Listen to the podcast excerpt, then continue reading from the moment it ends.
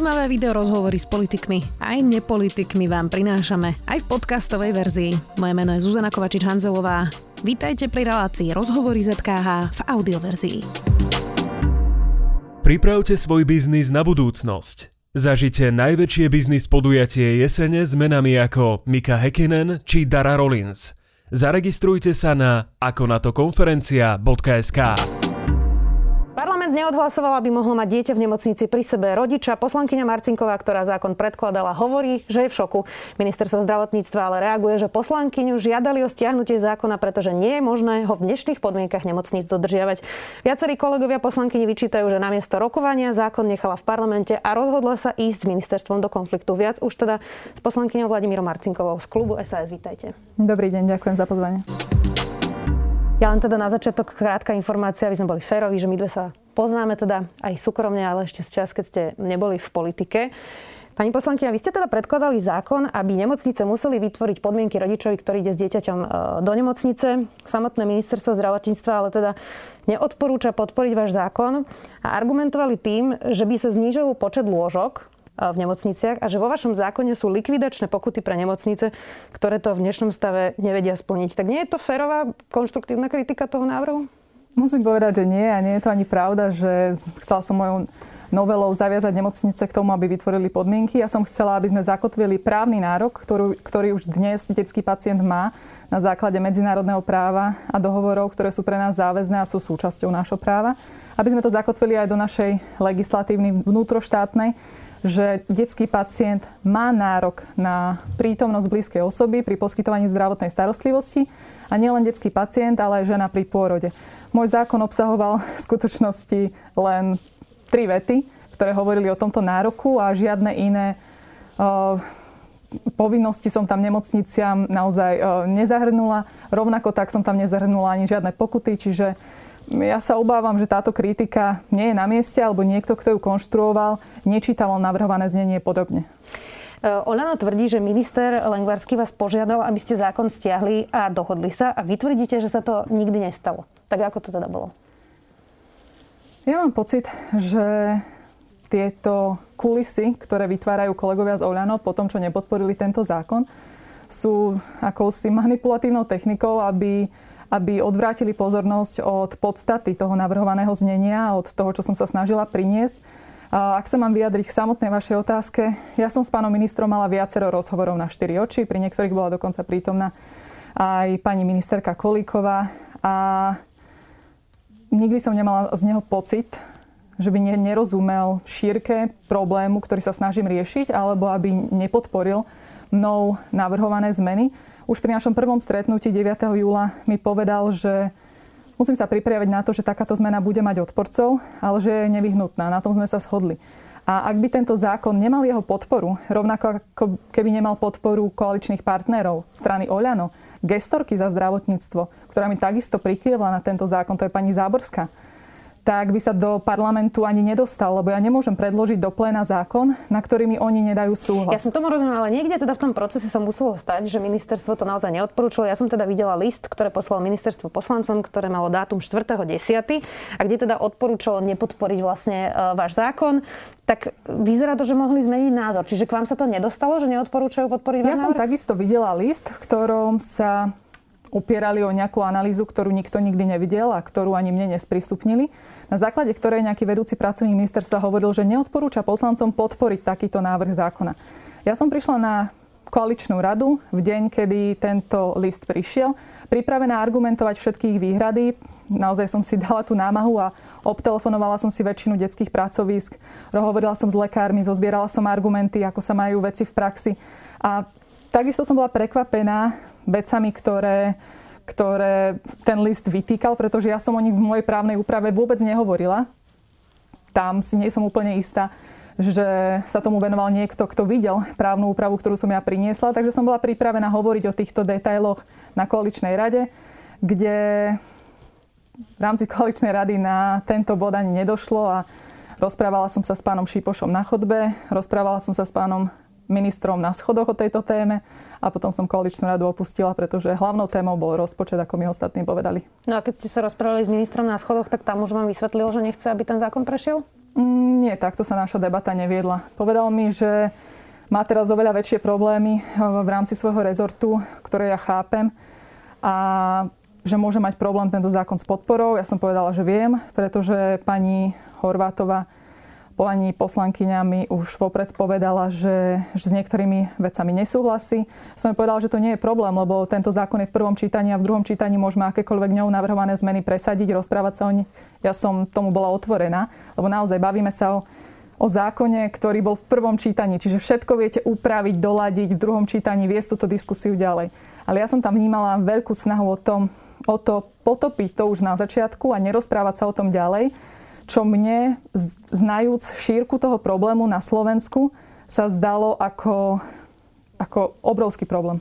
No a teda ako by mali motiváciu? E, veď predsa naozaj to mohlo byť pragmatické, lebo z toho listu, mimochodom to teda bolo od štátneho tajomníka Sasa, e, tak tam bolo niekoľko bodov, že čo vlastne nemocnice hovoria, s čím budú mať problém, ak by museli teda rodičom slúbiť, že to ich pustia e, do nemocnice s ich deťmi a tam bolo teda, že koľko by stálo vytvoriť také lôžka, že by sa znížili lôžka teda pre chorých pacientov, že v čase covidu by to mohlo byť teda aj problém s infekčným vírusom. A potom tam bol ešte taký bod, ktorý asi je diskutabilný, že by nevedeli rodič rodičov rozlišiť od návštev. Ale to nechajme bokom, to nebolo až také podstatné. Čiže nemôžu sa oprávnene nemocnice báť, že ak by to naozaj bolo uzákonené, že by im hrozili naozaj pokuty, že by mohli byť súdne žaloby, že naozaj by rodičia sa obratili na súd a potom by nemocnica musela platiť peniaze? Tento právny nárok tu už dnes existuje. To chcem zdôrazniť, pretože sa tvárime, že tu zavádzame nejaký nový právny nárok. Dieťa má právo na prítomnosť rodiča alebo inej blízkej osoby pri poskytovaní zdravotnej starostlivosti. A oddeliť dieťa od rodiča proti jeho vôli môže jedine súd. Čiže my sa netvárme, že tu zavádzame niečo, čo je nové. To je prvá vec. Druhá vec, v mojej navrhovanej zmene som nehovorila o povinnosti dať rodičovi lôžko. Hovorila som o tom, aby sme vytvorili podmienky na to, aby ten rodič tam mohol byť prítomný. Ani nie o podmienkach. Aby sme garantovali tento právny nárok, ktorý tu už dnes existuje. Čo to v praxi znamená? Čo to znamená pre oddelenia, ktoré to už dávno dodržiavajú? Lebo áno, Väčšina oddelení na Slovensku a detských pracovísk sa už dnes snaží tento právny nárok uplatňovať. No máme tu aj naozaj výnimky, ktoré to nerobia, ktoré porušujú tieto práve, práva a práve kvôli ním musíme veľmi explicitne toto právo dať do našej právnej úpravy, aby k tomu nedochádzal. Dostanem sa aj k tomu.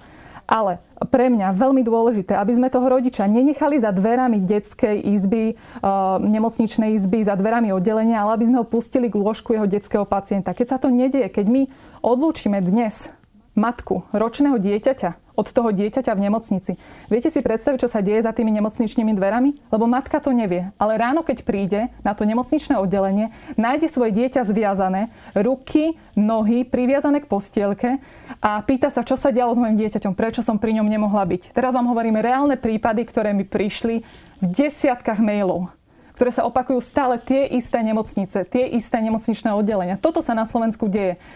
A Práve preto, že došlo k odlúčeniu tej matky od toho dieťaťa, sa vytvoril priestor na takéto praktiky, ktoré Ktoré si... to sú nemocnice, tak to pomenujme. Nechcem to pomenovať v tomto momente, ktoré sú to nemocnice, je ich viacero na Slovensku a chcem povedať, že nejde o praktiky, ktoré by tu boli pár rokov. Ide o praktiky, ktoré sú to 10 rokov a ja som o tom netušila, kým som sa tejto téme nezačala Dobre, venovať. Dobre, nebolo by predsa férovejšie, keď teda hovoríte sami, že väčšina nemocníc to dodržiava a že je tu teda pár nemocníc, kvôli ktorým by to bolo, že by sme ich teda pomenovali a povedali, že už dnes má rodič naozaj nárok na to, aby bol so svojím dieťaťom a rozdeliť ich môže len súd, v tom máte pravdu. A že toto sú nemocnice, ktoré opakovane porušujú práva aj dieťaťa, aj rodiča. Nebolo by to férovejšie? Bolo by to férovejšie, aj sa k tomu dostaneme, ale nie pri tomto rozhovore, pretože to chcem riešiť aj s koaličnými partnermi a upozorniť ich na to, pretože si myslím, že aj oni majú deficit informácií o tom, aký široký je tento problém. A keď som sa pýtala zdravotného personálu, prečo sa takéto praktiky na Slovensku dejú, zopakujem, priviazané ruky a nohy ročného dieťaťa o poste o detskú postielku, tak mi povedali, že oni nie sú schopní postarať sa o všetky deti, lebo mohli by vyskočiť z postielky, mohli by si vytrhnúť kanilu, mohli by si ublížiť tie deti a preto ich priviažu za ruky, za nohy, aby sa to dieťa nehybalo a aby im nevypadlo z postielky. Čo ja považujem naozaj na hranici mučenia. Ak nie už samotné mučenie, ja si neviem predstaviť, že by dospelého pacienta niekto priviazal, aby sa nehýbal, tak toto je pre mňa naozaj hrôzostrašná predstava. A ja som bola pred troma mesiacmi hospitalizovaná s mojou dcerou. Mala vtedy 10 mesiacov. Ja viem, že malé deti si vytrhávajú kanilu z ruky. Dá sa to ošetriť, dá sa to obviazať. Sú na to metódy. Je to úplne normálna vec všade vo svete. A preto tá, tá matka je, aby chránila to dieťa, aby dozerala na ňo, aby si neublížilo, keď je napichnuté na infúziu a podobné veci. Preto je tá prítomnosť rodiča veľmi dôležitá. A preto dokonca v našich podmienkach, kde máme problém s tým, že máme nedostatok zdravotníkov, môže prítomnosť rodiča značne odľahčiť prácu zdravotníkov a pomôcť im nakrmiť to dieťa, polohovať to dieťa, strážiť strážiť to dieťa, to je proste úplne normálna vec. A v štátoch, kde majú problém so zdravotnou starostlivosťou a problém s tým, že majú nedostatok zdravotníckého personálu, to riešia práve takto že tam pustia blízkych, ktorí čas tej zdravotnej starostlivosti, hovorí sa o 30 až 40% tých pomocných úkonov, ktoré dokážu blízki ľudia spraviť. Ja sa len opriem o, o Českú republiku, kde my sa tu bavíme o práve detského pacienta na to, aby mal pri sebe rodiča. V Českej republike má každý pacient, každý dospelý, detský, neriešia to. Majú to v zákone o zdravotnej starostlivosti, že má právo na prítomnosť blízkej osoby pri poskytovaní zdravotnej starostlivosti.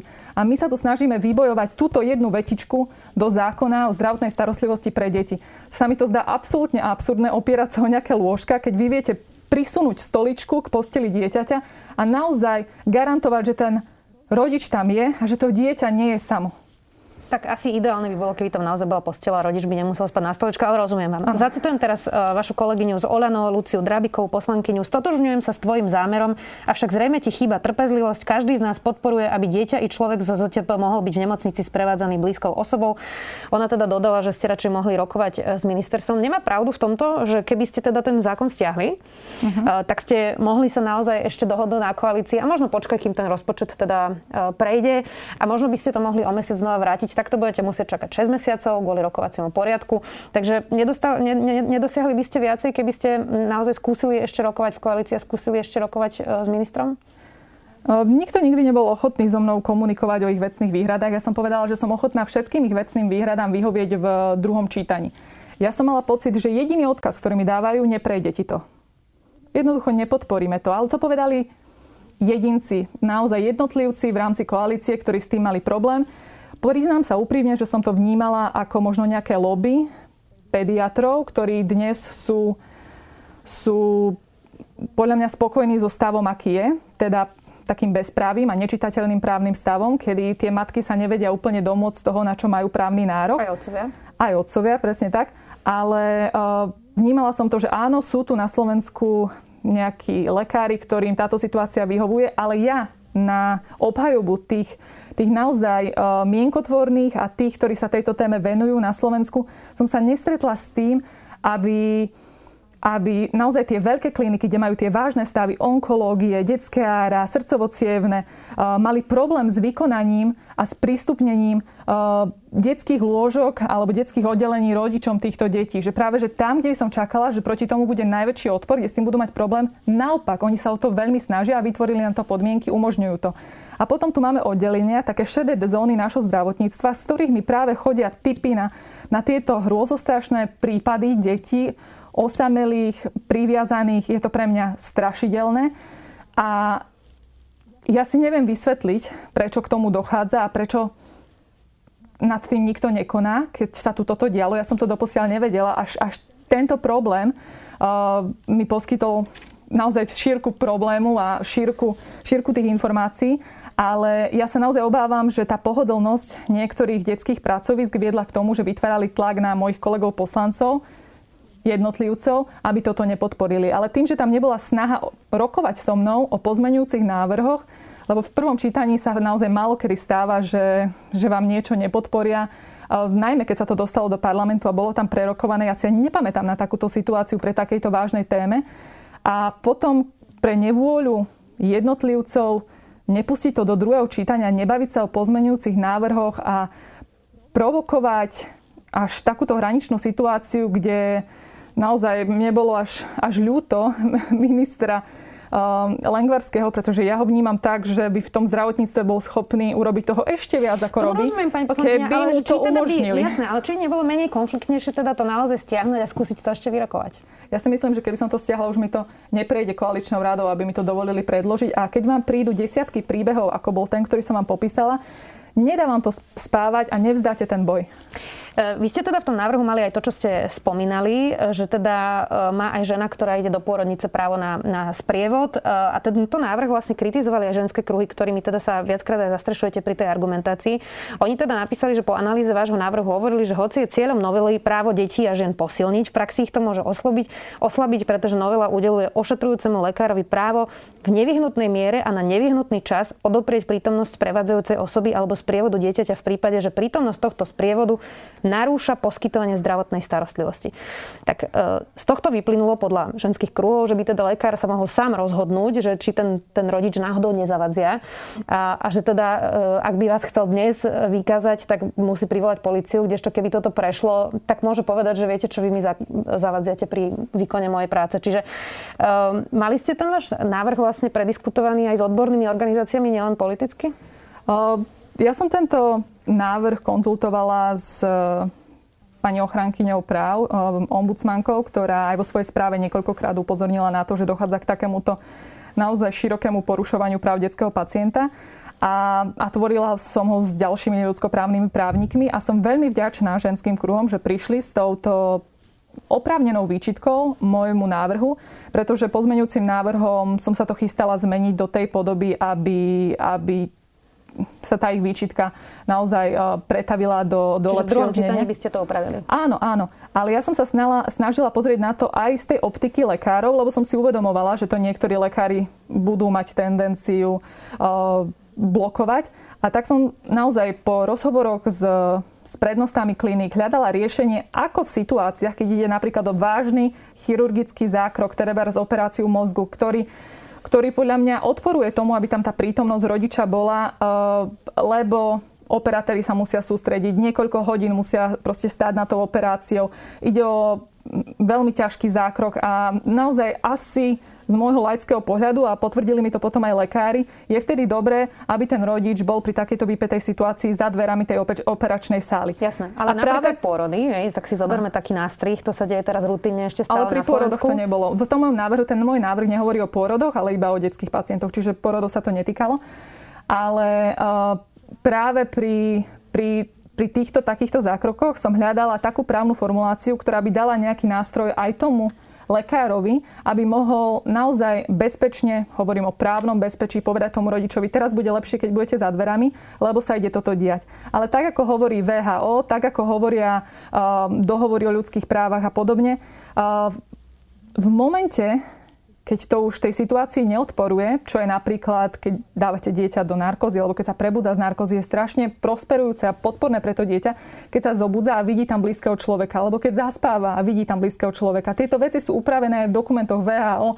Môžete si to pozrieť uh, v sekcii, ktorá sa týka detí. Máte to na strane 81 a tam presne vidíte, že práve toto vám odporúčajú, aby to dieťa, áno, počas operácie, pochopiteľne, mm, rodič tam asi nemôže byť, ale pri týchto úkonoch, ktoré ktoré smerujú k operácii, ktoré sa týkajú hospitalizácie, mal priestor byť s tým dieťaťom. Nikto nikde nehovorí o lôžku, aj keď by sme boli veľmi radi, aby tá, uh, ten štandard a ten komfort pre tých rodičov bol prítomný. Ja sama by som bola najradšej, keby to takto fungovalo, ale tento argument tu bude aj o 20 rokov. Ja si nemyslím, že sa nám podarí plošne na celom Slovensku zabezpečiť, aby každý jeden sprievod detského pacienta si mal kde ľahnuť. A my nemôžeme teraz okliešťovať ľudské práva, okliešťovať práva detského pacienta s tým, že čakáme na pripravenosť našich nemocníc. To by sme mohli povedať, že e, nebudeme deti púšťať do škôl, lebo v triede môže byť len 24 žiakov a my máme v tom okrese 30 žiakov do 3. ročníka a tým pádom tých ostatných nemôžeme, nemáme kam umiestniť, tak budeme porušovať ich práva na vzdelanie.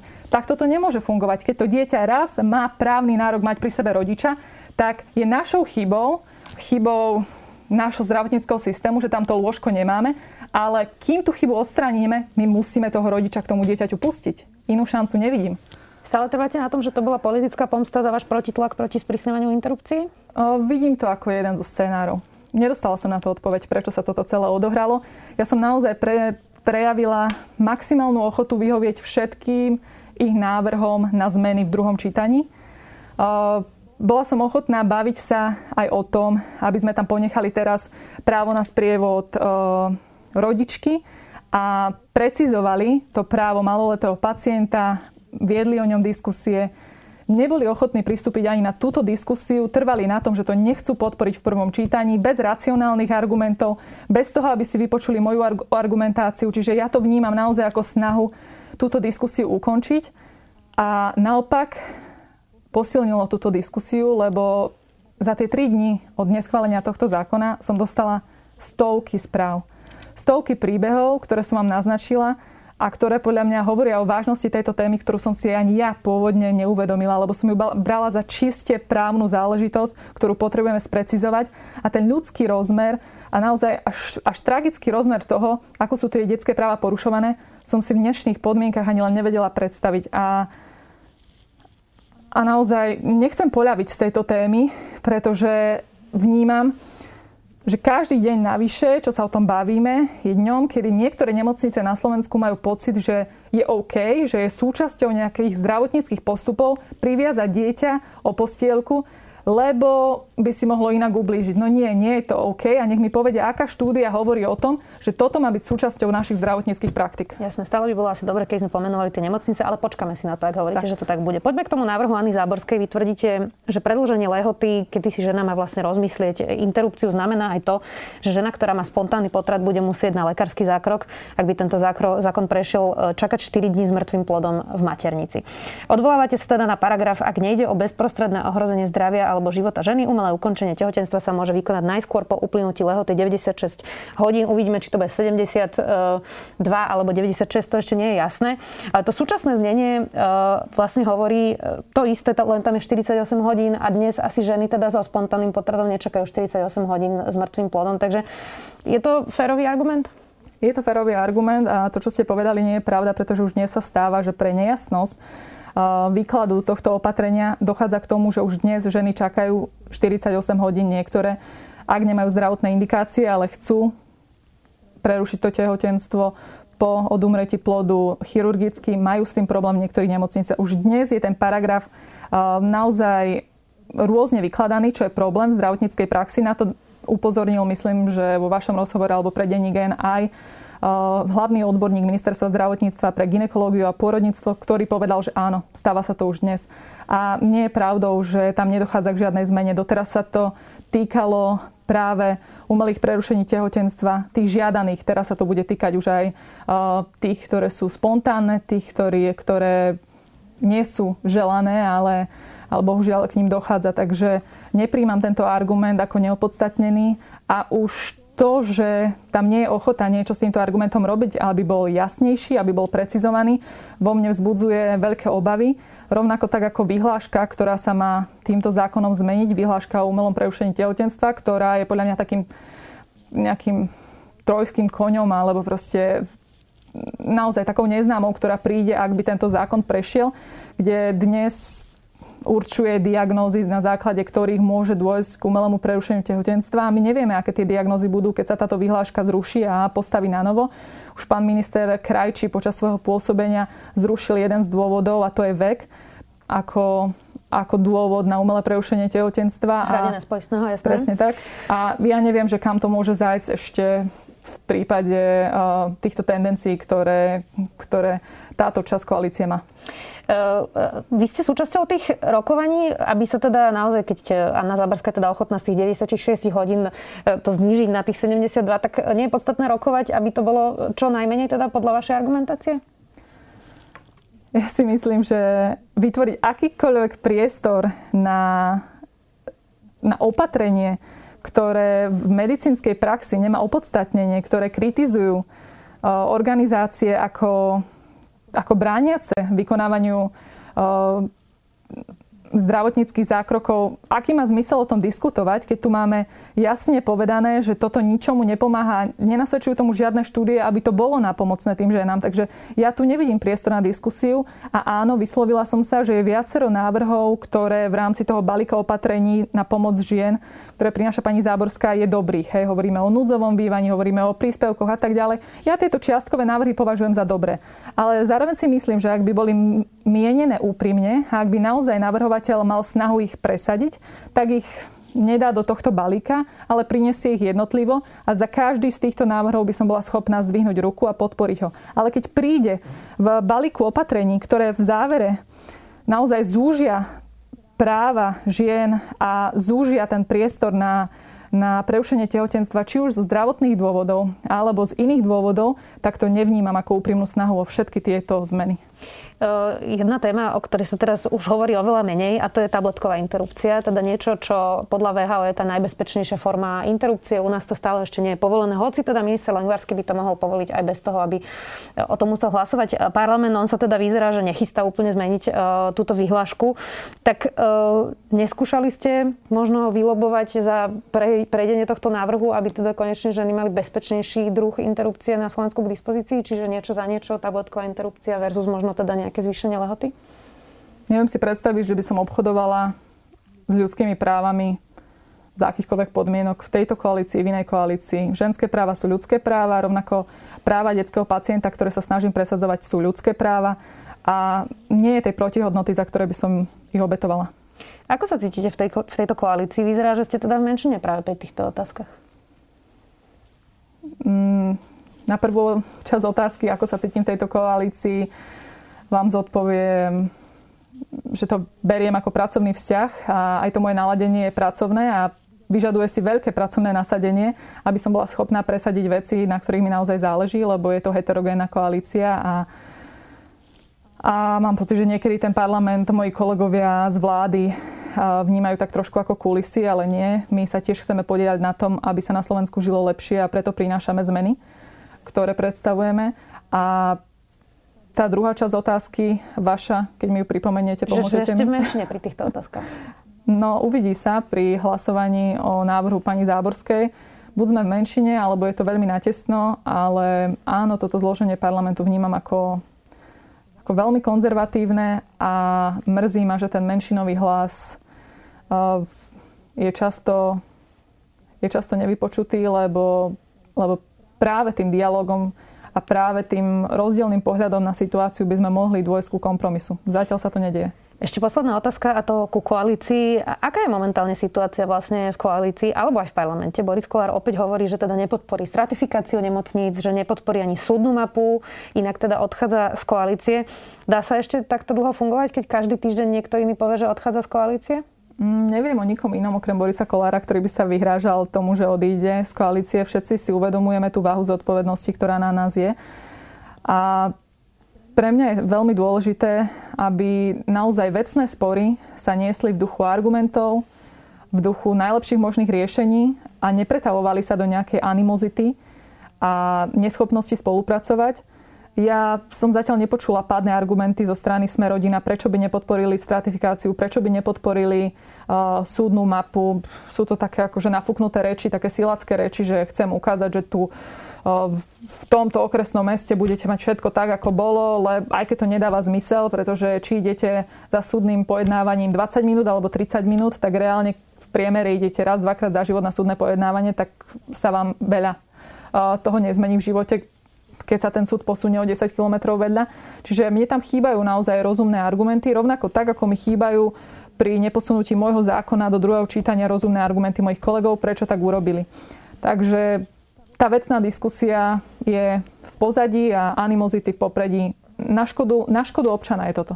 Viackrát ste v posledných mesiacoch hovorili, že ste veľmi sklamaná z politiky, aj z parlamentu, aj teraz ste hovorili o teda kolegoch pri vašom návrhu zákona. Tak ako vidíte svoju politickú budúcnosť? Teraz ste síce v klube SAS, rozumiem. Áno. To je také pragmatické rozhodnutie asi. Čiže ako vidíte svoju budúcnosť? Mm, priznám sa, že teraz nemám úplne čas uh, spriadať nejaké plány, čo bude o dva roky. Neviem odpovedať na otázku, či chcem byť v politike, aj keď toto všetko skončí. Tým všetkým myslím toto volebné obdobie. Uh, ja som naozaj človek, ktorý, ktorému záleží na výsledkoch, ktorému záleží na tom, aby tým ľuďom doručil veci, kvôli ktorým do politiky išiel keď som povedala, že si niekedy prípadám v tom parlamente, ako keby sme robili kulisy vláde, áno, je to tak, e, čakajú od nás, že zdvihneme ruku, čakajú od nás, že nebudeme mať námietky, no už nedeje sa to, je nás tam viacero takých, ktorí si každý zákon preštudujeme, ktorí, ktorí máme výhrady k niektorým zneniam a ktorí sa takisto snažíme proste niektoré veci posunúť dopredu. A, a ja si myslím, že to tak má byť, že tak je to dobre, lebo tak je tá dielba moci nastavená. No, kým sa tie vzťahy nezačnú zlepšovať a kým si túto rolu nezačneme navzájom rešpektovať, tak to dobré nebude. A pre mňa je toto zodpovednosťou premiéra ako hlavy naozaj celej tejto partie, aby, aby sa snažil držať to pokope a aby hľadal zmier. Uvidíme, ako to bude pokračovať. Vladimíra Marcinková, poslankyňa z klubu SAS. Ďakujem. Ja ďakujem. Počúvali ste podcastovú verziu relácie Rozhovory ZKH. Už tradične nás nájdete na streamovacích službách, vo vašich domácich asistentoch, na Sme.sk, v sekcii Sme video a samozrejme aj na našom YouTube kanáli Denníka Sme. Ďakujeme. Vyberte sa s nami každý útorok do sveta. Cestovateľský Všeset podcast je späť medzi podcastami denníka Sme so 7. sériou. Zavítame do Gruzínska či Patagónie, vysvetlíme, čo je house sitting, aj ako sa pripraviť na expedíciu v Himalájach. Všeset podcast s Tinou Paholik Hamárovou a Lukášom Onderčaninom nájdete vo všetkých podcastových aplikáciách, na YouTube či na stránke sme.sk lomka Všesvet.